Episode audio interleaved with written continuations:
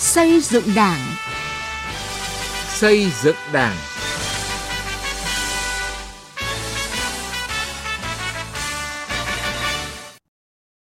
Biên tập viên Thu Thảo xin kính chào quý vị và các bạn đang nghe chương trình Xây dựng Đảng của Đài Tiếng Nói Việt Nam. Chương trình hôm nay có những nội dung sau. Nửa nhiệm kỳ đẩy mạnh phòng chống tham nhũng tiêu cực, khắc phục tình trạng trên nóng dưới lạnh.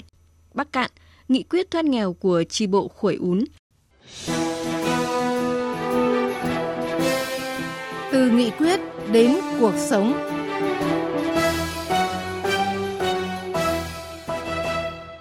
Thưa quý vị và các bạn, từ đầu nhiệm kỳ đại hội 13 đến nay, công tác đấu tranh phòng chống tham nhũng tiêu cực đạt được nhiều kết quả nổi bật, trở thành xu thế không thể đảo ngược. Một trong những dấu mốc quan trọng trong việc đưa nội dung của nghị quyết đại hội 13 vào cuộc sống, đó là việc trong năm 2022, 63 ban chỉ đạo cấp tỉnh về phòng chống tham nhũng tiêu cực được thành lập và đi vào hoạt động ở tất cả các tỉnh, thành phố. Chỉ sau một năm, các ban chỉ đạo cấp tỉnh đã đi vào hoạt động nền nếp hiệu quả – nhất là tại các địa phương sớm thành lập ban chỉ đạo như Thanh Hóa, Hà Nội, công tác phòng chống tham nhũng tiêu cực có nhiều chuyển biến rõ rệt, khắc phục bước đầu tình trạng trên nóng dưới lạnh. Nhiều địa phương đã khởi tố cả cán bộ thuộc diện Ban Thường vụ tỉnh ủy quản lý như Cao Bằng, Hòa Bình, Quảng Ninh, Hà Nam, Thanh Hóa, Đà Nẵng. Phóng viên Quang Chính Văn Hiếu đề cập nội dung này trong bài viết Nửa nhiệm kỳ đẩy mạnh phòng chống tham nhũng tiêu cực, khắc phục tình trạng trên nóng dưới lạnh. Ngày 4 tháng 11 năm 2022, Cơ quan Cảnh sát điều tra Công an tỉnh Thanh Hóa khởi tố bị can, bắt tạm giam ông Cầm Bá Xuân, Phó Chủ tịch Hội Nông dân tỉnh Thanh Hóa về tội lợi dụng chức vụ quyền hạn trong khi thi hành công vụ. Năm 2014, khi còn là Chủ tịch Ủy ban dân huyện Thường Xuân, ông Xuân đã ký quyết định chuyển mục đích sử dụng 5.000 m2 đất rừng sản xuất tại xã Ngọc Phụng sang đất ở nông thôn, ký phê duyệt giá đất để chuyển mục đích sử dụng đất thấp hơn giá quy định, gây thiệt hại cho ngân sách nhà nước. Với những sai phạm xảy ra tại dự án Hạc Thành Tower ở thành phố Thanh Hóa, hai cán bộ nguyên lãnh đạo Sở Tài chính tỉnh Thanh Hóa bị khởi tố về tội lợi dụng chức vụ quyền hạn trong khi thi hành công vụ. Trong đó có ông Nguyễn Bá Hùng, Bí thư huyện ủy, Chủ tịch Hội đồng Nhân dân huyện Như Xuân, nguyên Phó Giám đốc Sở Tài chính tỉnh Thanh Hóa. Mở rộng điều tra vụ án, cơ quan điều tra khởi tố bị can, bắt tạm giam bà Đinh Cẩm Vân, nguyên Giám đốc Sở Tài chính tỉnh Thanh Hóa đây chỉ là hai trong số hàng loạt vụ việc có dấu hiệu tham nhũng ở Thanh Hóa được đưa ra trước pháp luật, thêm một lần nữa khẳng định quyết tâm tất cả mọi hành vi sai phạm làm trái pháp luật đều bị xử lý. Phó trưởng Ban Thường trực Ban Chỉ đạo Phòng chống tham nhũng tiêu cực tỉnh Thanh Hóa Nguyễn Ngọc Tiến cho biết. Ban chỉ đạo tỉnh đã lựa chọn 15 vụ việc vụ án tham nhũng tiêu cực phức tạp, dư luận cũng rất quan tâm đưa vào diện theo dõi chỉ đạo để đôn đốc triển khai định kỳ hoặc khi cần thiết thì ban chỉ đạo hoặc thường trực ban chỉ đạo họp định hướng các cơ quan chức năng để đẩy nhanh tiến độ xác minh điều tra xử lý, nhất là tăng cường cái công tác phối hợp để tháo gỡ khó khăn. Trước đây những cái vụ án này mà chưa có ban chỉ đạo, cái đột đốc nó không kịp thời. Có những vụ án để đến hai ba năm chưa giải quyết xong, thì nay có ban chỉ đạo, cái việc đôn đốc được giải quyết một cách nó kịp thời, vướng đầu gỡ nó và có cái cơ chế phối hợp rất là hiệu quả. Nhờ đó, ngành tòa án tỉnh Thanh Hóa đã đưa ra xét xử kịp thời các vụ án này, qua đó nâng cao tác dụng răn đe, giáo dục và phòng ngừa chung. Một năm qua, ngành tòa án tỉnh Thanh Hóa đã xét xử 20 vụ với 64 bị cáo về các tội danh tham nhũng. Còn tại thành phố Hà Nội, địa phương thành lập Ban chỉ đạo phòng chống tham nhũng tiêu cực cấp tỉnh sớm nhất trong cả nước. Ngay sau khi đi vào hoạt động, Ban chỉ đạo đã tập trung chỉ đạo xử lý các vụ án vụ việc, xây dựng chương trình và tiến hành kiểm tra, giám sát, tập trung vào các lĩnh vực dễ phát sinh tham nhũng tiêu cực, những vấn đề nổi cộm, bức xúc trên địa bàn. Ban chỉ đạo thành ủy đã đưa 60 vụ án vụ việc tham nhũng tiêu cực nghiêm trọng, phức tạp, dư luận xã hội quan tâm vào diện theo dõi chỉ đạo. Thường trực Ban chỉ đạo, Ban chỉ đạo đã thống nhất kết thúc theo dõi chỉ đạo 9 vụ án vụ việc. Đến nay còn chỉ đạo xử lý 51 vụ án vụ việc tham nhũng tiêu cực nghiêm trọng, phức tạp, dư luận xã hội quan tâm, các cơ quan tiến hành tố tụng thành phố đã khởi tố điều tra 70 vụ án, 267 bị can phạm tội về tham nhũng tiêu cực,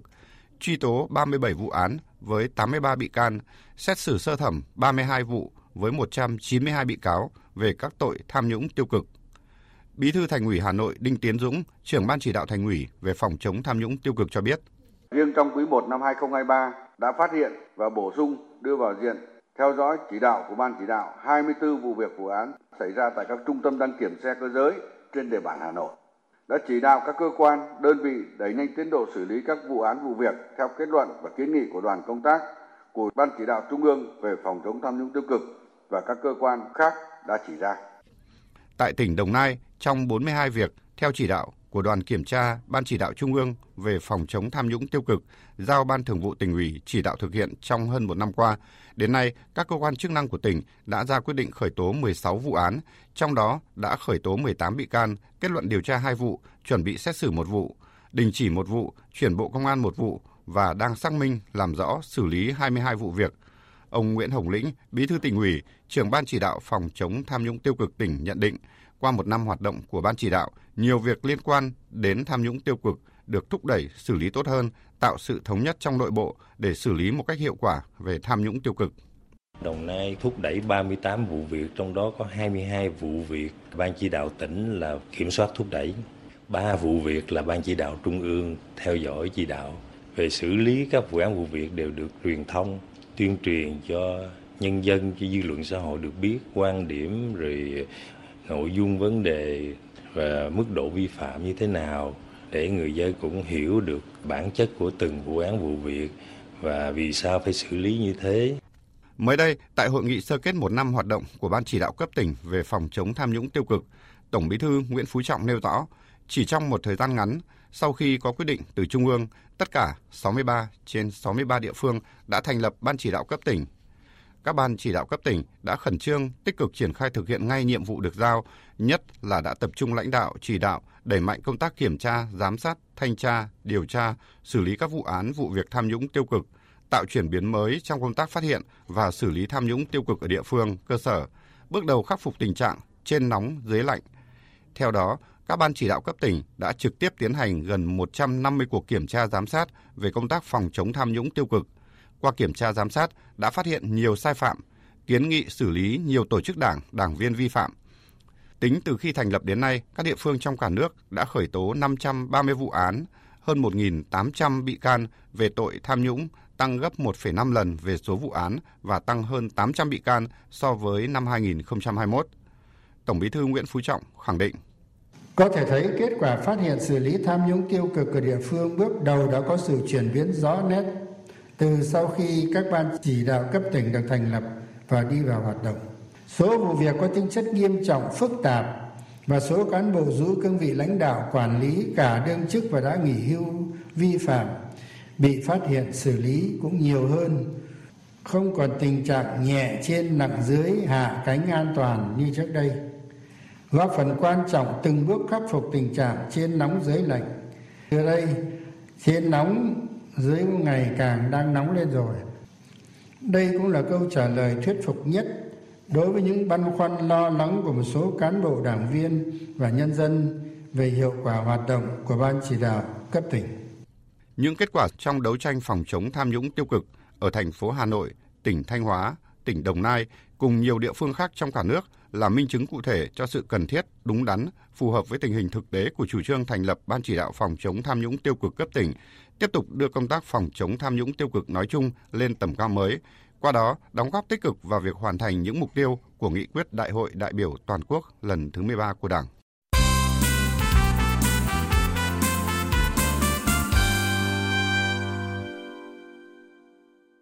Quý vị và các bạn đang nghe chương trình Xây dựng Đảng của Đài Tiếng Nói Việt Nam. Tiếp tục chương trình, mời quý vị cùng công luận phóng viên Đài Tiếng Nói Việt Nam thường trú khu vực Đông Bắc gặp bí thư chi bộ bản khuổi ún của huyện vùng cao Bắc Mặn, tỉnh Bắc Cạn, Hoàng Thị Siên.